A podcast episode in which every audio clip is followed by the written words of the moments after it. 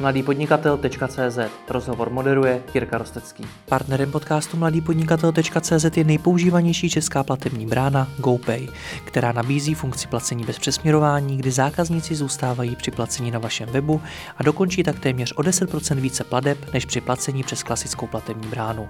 Více o tom, proč GoPay věří přes 12 000 e-shopů, najdete na www.gopay.cz. Dobrý den, vítejte u dalšího rozhovoru. Současná krize kolem pandemie koronaviru má samozřejmě dopad i na startupovou scénu. O aktuální situaci a pravděpodobném vývoji si budu povídat s investorem Jiřím Hlavenkou. Jiří, dobrý den. Dobrý den, zdravím. Vy jste se v poslední době proslavil velkým úspěchem v rámci jedné z vašich investic, která se vám vrátila prý velmi bohatě, a to tedy investice do Kivicom.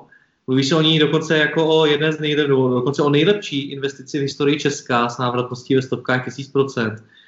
Povedlo by se takovýhle úspěch udělat i dneska, nebo jste to, jak se říká, prodali za 5 12? Dnes určitě ne.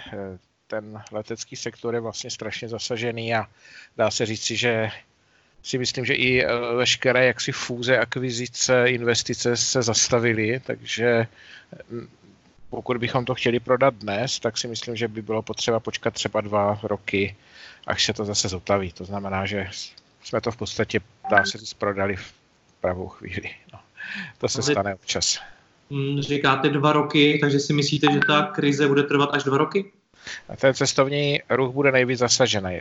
Myslím si, že většina ostatních průmyslů se víceméně vrátí eh, do normálu nebo aspoň takového nějakého pseudonormálu, trošku jiného modu, ale bude fungovat relativně rychle, ale docela si myslím, že ten cestovní ruch jako může být zasažen, nechci říct navždy, jo, to je jako, jako hodně silný slovo, ale myslím, že to vlastně povede k obrovskému přehodnocení třeba způsobu, jakým lidé komunikují, že místo třeba konferencí budou prostě nějaký tele, telepresentations, že třeba ten průmysl těch eh, výletních lodí zájezdních, těch obrovských, tak se hovoří, že vlastně celý úplně padne, padne pravděpodobně hodně aeronek, které budou zestátněny, takže to jsou takové dopady, které budou trvat vlastně, vlastně opravdu jako nesmírně dlouho. Jaký to má dopad na startupy české? Jak na Kerry, to, je, to se takhle nedá říci. Obecně samozřejmě ta řekněme, obchodní aktivita, to je vidět velice poklesla. Někde, někde skoro k nule a někde třeba jenom o něco málo. Takže každý startup je postižen jinak. Můžu třeba dát dva příklady. Já mám vlastně telekomunikační firmu, která překvapivě spíše jako roste, jo, protože se více volá. Takže to je, to je příklad startupu, který mu to vlastně jakoby nevadí, ten růst ale maličký, jo, je to řekněme jako třeba o pár procent nad plán. No a na druhé straně je vlastně společnost, která vyrábí či připravuje výměné boxy na klíče pro klienty Airbnb, tak tam je zase jasné, že vlastně to, tato oblast eh, jako je vlastně na nule, jo, teďka úplně, nebo někde těsně u nuly, jo, takže, takže je to velmi, velmi různé, ale samozřejmě jako takové určité jako vyčkávání, nejistota a e, zastavení toho biznesu tím, že je omezený vlastně pohyb osob, tak je cítit úplně všude, to je jasné. Co to bude mít za následek? To právě to je to vyčkávání, ta nejistota, ten strach z toho, co ta budoucnost přinese. Tak teď je, dá se říct, že, to je, že ta současná doba znamená, že ten že vlastně podnikání, obchod, aktivity vlastně zamrzly. Jo. Dá se říct, že to není, že by byly zničeny nebo něco, něco podobného, ale v souvislosti právě s tím jako pozastavením, řekněme, biznesu, tak jsou zamrzlé a když, ten, když ta zamrzlost bude trvat e, měsíc a pak se začne rozjíždět, tak se nic úplně strašlivého nestane. Pokud by ta zamrzlost trvala déle, třeba 3-4 měsíce s nějakým dozvukem do konce roku nebo třeba dokonce celý rok, jako různé zákazy nebo velké omezení pohyby osob, tak, to, tak ten dopad může být samozřejmě fatální, protože, protože jednoduše třeba startupům dojdou, dojdou peníze. Hmm. Rozumím. Jaká je to vůbec dneska zpráva pro foundera, řekněme, začínajícího startupu, který, který se teď tohle dozví? Já jsem slyšel několik názorů v smyslu, že teď se teprve ukáže, který ty startupy si vůbec dokážou reálně obhájit svůj business model a který byly jenom takový ty velký nafouknutý bubliny. Je to, je to podle vás? Částečně ano, ale zase to rozlišuje. Pokud je to startup, který teprve začíná, tak eh, vlastně to není tak zlé, protože on si svým způsobem kupuje čas na to, aby doprecizoval, doladil eh, špičkově, dovyvinul ten vlastní produkt nebo službu. Takže ono to vlastně v tomto není tak úplně zlé, protože v laboratořích se dá pracovat, softwaroví inženýři mohou pracovat. Naopak bych řekl, že tím, jak se uvolnily vysoké školy, tak spousta těch part-time vlastně pracovníků, programátorů dneska je, může pracovat na full time, protože nemají školu a podobně, takže třeba tady ty úplně začínající to vlastně tak zlé nemají. Potom startupy, které už jsou v nějaké jakoby náběhové křivce, tak tam to, co pozoruju, a přijde mě to jako vhodný a dobrý nápad, dobrá myšlenka, tak uh, oni malinko modif, méně nebo více modifikují svoje biznisové záměry. To je dobré, že ještě jsou to startupy, které, už, které nejsou v situaci firmy, která má trvalé nějaké obraty, zaměstnance, obchodníky, výrobu a můžou si vlastně dovolit ještě jako ten svůj produkt trochu pozměnit eh, tak, aby zareagoval na měnící se situaci. Takže vlastně oni, oni z toho taky nemusí úplně jako vyplynout dopadnout blbě. A potom firmy, které už bych nenazýval startupy, ale prostě jsou to jednoduše firmy, které už prostě podnikají, prodávají, obchodují, tak eh, v podstatě přesně jak jste říkal, pokud je ten jejich obchodní model je, je slabý, tak eh, dost možná zahynou. Pokud je robustní, silný, tak to přečkají a potom vlastně naopak mohou obsadit to uprázdněné místo. To ještě doprovodím, protože jste na začátku zmínil Kiwi, protože si myslím, že tohle je přesně případ Kiwi, protože ten obchodní model Kiwi je vlastně velmi robustní a postaven na velice jakoby zdravém produktu, jedinečném s vysokou marží, zatímco eh, obchodní model většiny cestovek i online cestovek je, je, je postaven vlastně na velmi jako malé marži a malé unikátnosti, takže on ten, eh, jak se říká, takový to nehezký úsloví, že tlustý zhubne a hubený zhebne, jo? že ti, kteří ten biznis jako zdravý nemají, tak opravdu mohou, mohou zaniknout a myslím si, že teda nemalá část vlastně celkově průmyslu turistického teda úplně vlastně eh, jak si umře, zkrachne. Hmm. Nicméně já nevím, jak moc chcete mluvit za to Kivikom, ale uh, ano, rozumím tomu, že jeho ten business model bude silný, na druhou stranu se ale právě pohybuje v tom segmentu té turistiky, letenek. To je pravda. Které je, je ohrožené, tak jaký to bude mít reálný dopad na Kiwi? To, to jenom můžeme prognozovat. Já zase nevěřím, že zmizí létání. Jo, to, to ono, ono jako utrpí těžkou ránu, začne se vracet třeba na 50% předchozích čísel po nějaké době, po nějaký měsíci, dvou, ale to je samozřejmě těžká rána, ale to je přesně, přesně vlastně o tom. Jo. Pokud prostě aerolinky zadlužené, všechny letadla na leasing, nic jim nepatří, musí splácet tvrdý splátky, pokud se jim sníží obrat na polovinu, tak, tak to nepřežijí buď, buď jako úplně zkrachují, nebo, nebo zavolají o pomoc a nějaký státy je třeba ze státní. On dneska vlastně z těch soukromých nebude chtít nikdo ani zadarmo, protože te, počet bude nad kapacit. Nikomu nedává smysl moci kupovat aerolinku, když, když prostě sa, jeho vlastní letadla jsou nevytíženy. Ale na druhou stranu, pokud eh, řekněme klesne eh, objem letecké přepravy na 50%, taky vy to přežije.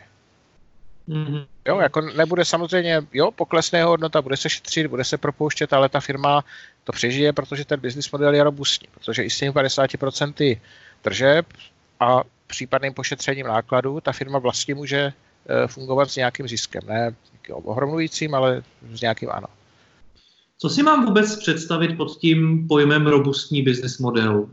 Dokáže... Vysoká marže. Marže jistá, vysoká marže, bezpečná, neohrožená, taková, která, kde vlastně vy nejste zajatcem nějakých vnějších okolností, příliš velkým, samozřejmě pokles na nulu, jako to, to, co je teď, tak to je drsný, ale nejste závislí třeba na tom, že někde, někde se to o 10% pohne, někde vám zastávkují dispečeři, nebo přijde nějaký špatný počasí, máte ten biznis celosvětový, to znamená na jedné části světa třeba jde lépe, ale jde hůře, ale na té druhé zase lépe.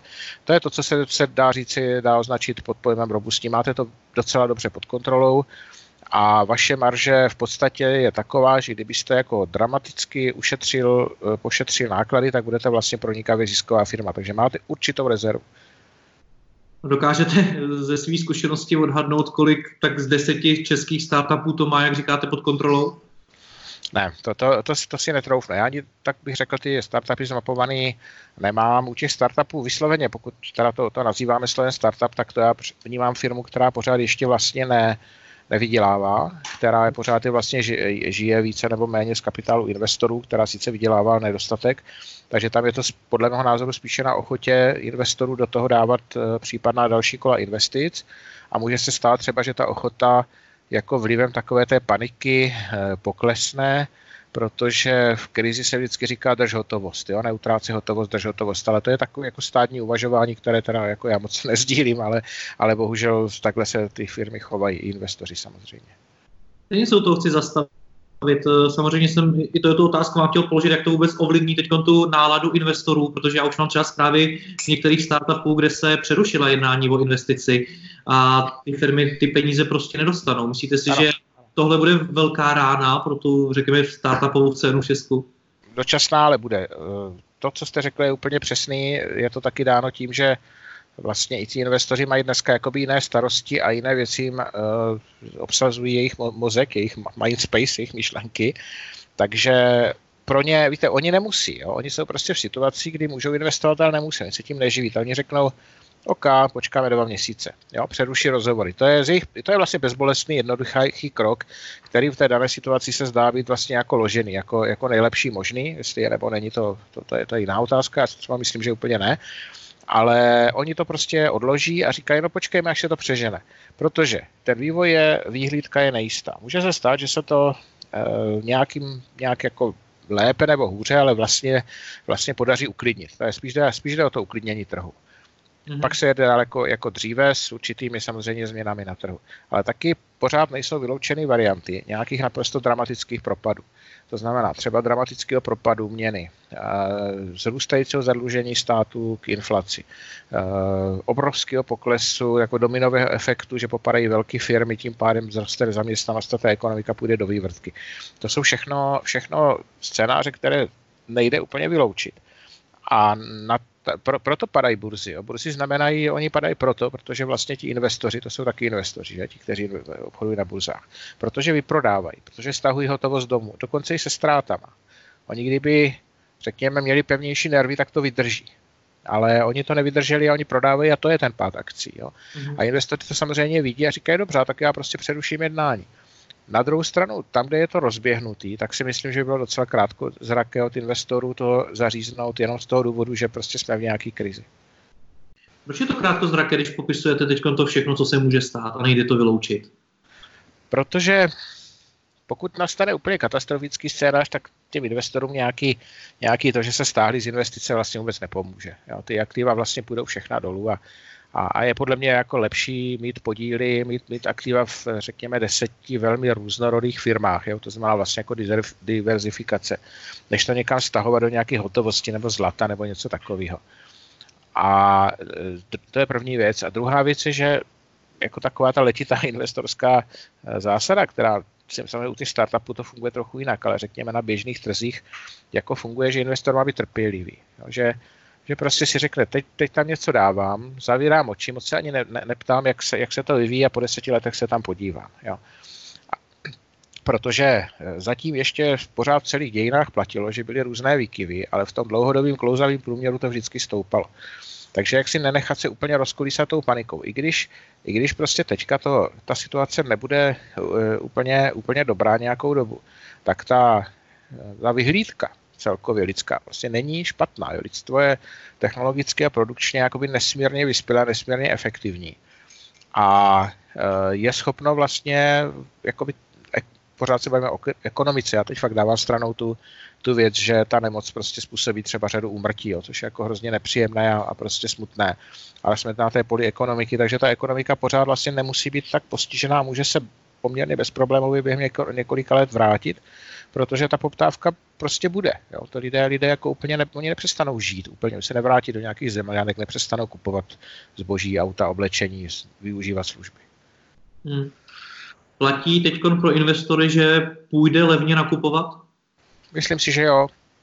Myslím si, že už třeba teď, uh, ale to se teď bavíme o investorech, jako který, kteří investují do akcí a to není teda úplně můj, můj obor, ale, ale myslím si, že, že už teď je třeba jako kdo obchoduje s akciemi, tak já bych být ním, tak už něco nakoupím.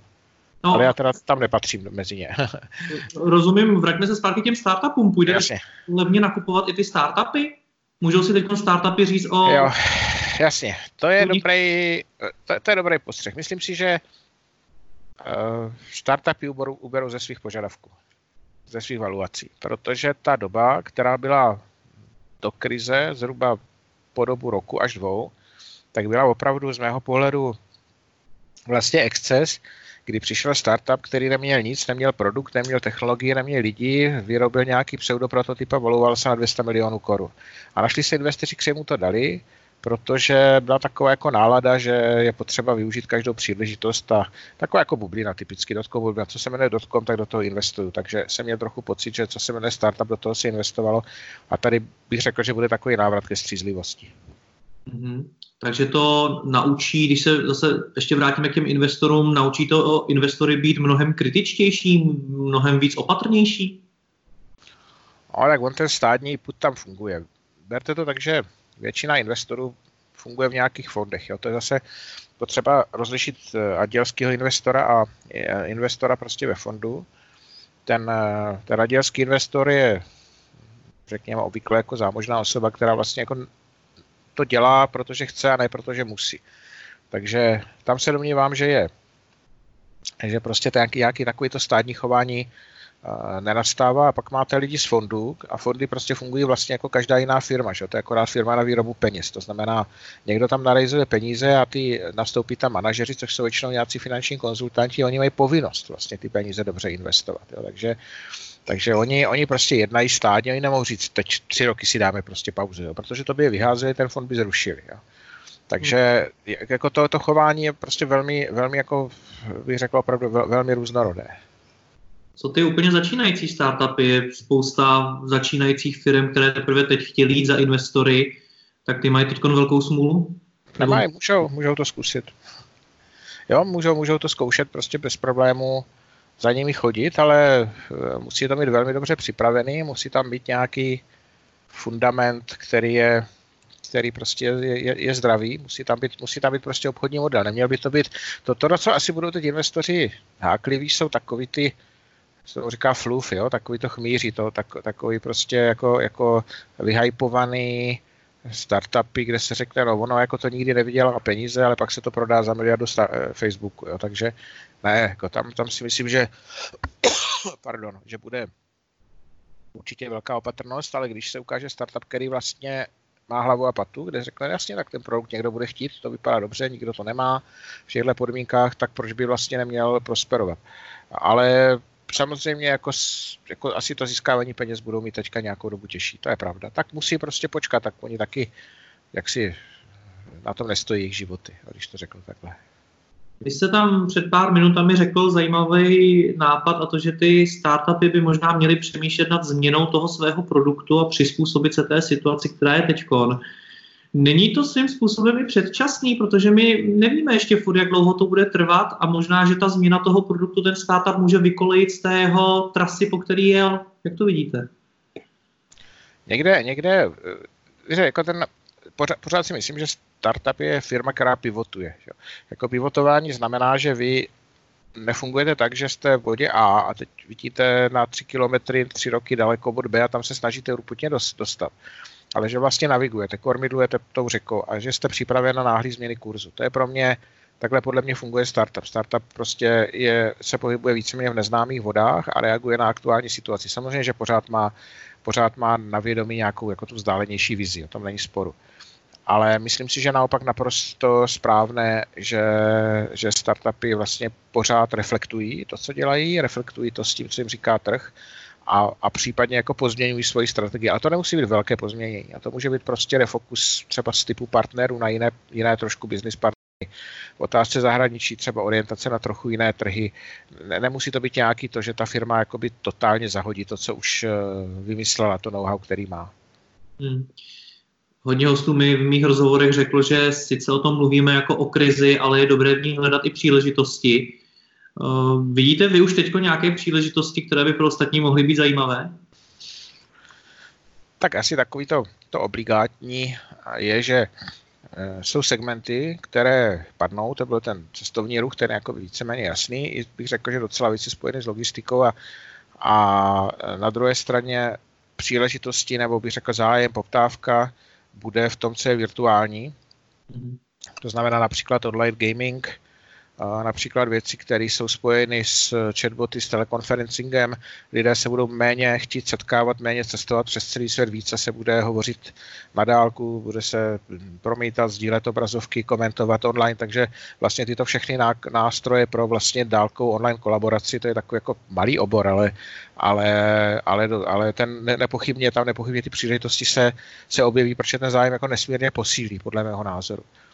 A dále je to hodně v mlze. Já si pořád myslím, že je určitá šance, že tady tato krize trochu povzbudí, eh, co si čemu se říká cirkulární ekonomika, když to je takový definitivní pojem. Jo? Ono to v podstatě bych jako slevil z tohoto pojmu a řekl eh, soustředit se hodně na lokální produkty a lokální konzumenty, to znamená vyrábět, prodávat v nějakém, v nějakém regionu, v nějaké lokalitě ne, ne, ne, nesnažit se prostě dovážet eh, jahody v lednu z Argentíny a podobně. A myslím si, že trochu se v tomto posune vnímání lidí a tím pádem na to můžou zareagovat i biznisy a konec konců si myslím, že by tady toto mohli více podpořit i vlády. Že to je prostě jakoby v zájmu jakési stability každé země, aby větší část té ekonomiky byla vlastně jakoby jaksi cirkulární. Jo že tím je jako méně závislá na čemkoliv zvenku, na čemkoliv, co se stane mimo té region. Hmm. Já v těch rozhovorech a i mimo ně od různých lidí slýchám právě takový ty predikce toho, že hodně věcí bude jinak, až ta krize pomine. A my se tady bavíme o vytváření produktů a celých startupů pro svět, který vlastně ani možná nevíme, jak bude vypadat. Tak jak se podle vás ten svět po této pandemii koronaviru a té krizi, kterou procházíme nebo která nás ještě čeká, změní? Dokážete odhadnout? Tak já trochu tady ty, ty, ty fantasty, které čekají nový svět, jako bych asi trochu zklamal nebo, nebo stišil to nadšení. Já si myslím, že zase jako tak, tak dramatická změna změna nenastane. Úplně, úplně nevidím, v čem by nějak jakoby dramaticky měla nastat. Je samozřejmě velká otázka, nad fungováním eh, demokracií, jestli prostě třeba nedojde k nějakým nedemokratickým posilováním států, které vlastně tak toho využijí k posílení své moci, to, co je třeba vidět v Maďarsku, že vlastně ten eh, tamnější prostě šéf eh, státu vlastně okamžitě využil příležitosti a začal, začal vlastně jakoby znárodňovat soukromí podniky, posílá tam armádu, to je prostě naprosto něco jako neslíchaného. Jo. A takový ten čínský model, že vlastně ten stát je jako naprosto všemocný, že má pod kontrolou úplně všechno a z těch občanů si to vymoc, vy, vy, jak si tu moc vyměňuje, vydupává vlastně tím, že je chrání. Říká, já vás chráním a tím pádem já musím mít veškerou moc a nějaký tady opozice a nějaký tady parlamenty a tak jsou nedůležitý prostě, nějaká demokracie a svoboda slova, protože, protože přece hlavně já byste neumřeli. Jo. Tohle vidím třeba jako hrozbu, ale, ale to je možná mimo podnikání, je to spíš taková jako úvaha týkající se společnosti. Ale pokud se tomuto podaří zabránit a podaří se ještě vlastně zabránit tomu, aby se ty státy nějakým brutálním způsobem zadlužily, oni teda budou hledat cestu podle mě jinou než zadlužení, spíše navýšením peněžní nabídky a asi vyeskalováním inflace, možná do nějakých jako trochu vyšších čísel, ale ne nějak snad dramatických, tak si myslím, že ten svět se opravdu nějak dramaticky nezmění. Ono je to sice jako krutě řečeno, ale ten úder jako vlastně tomhle smyslu bude příliš malý. Jo. K tomu, aby svět se úplně otřásl a řekl, ne, musíme začít fungovat úplně jinak, tak si myslím, že by ty dopady musely být jako dramaticky větší. Naštěstí teda nebudou. Jo. To. Rozumím. Poslední věc, o kterou vás chci poprosit, já znám uh, řadu i zakladatelů startupů třeba a vidím mezi nimi určitou paniku z toho, co se teď děje a strach z toho, co se teprve dít bude, jak to ovlivní ty jejich firmy. Co byste jim doporučil vy jakožto zkušený biznismen? Já tak hlavně ať nepanikaři. Jo? Jako já třeba aspoň já k tomu přistupu takže funguji úplně normálně, tak jako předtím. Jo? Akorát je méně schůzek a víc konferenčních hovorů, ale vůbec jako neměním svůj nějaký režim, režim práce a vůbec jako nevím, proč bych měl. A vůbec neříkám jako těm, co přichází z žádostí investice, jako teď mě dejte pokoj, protože je koronavirus. Jo.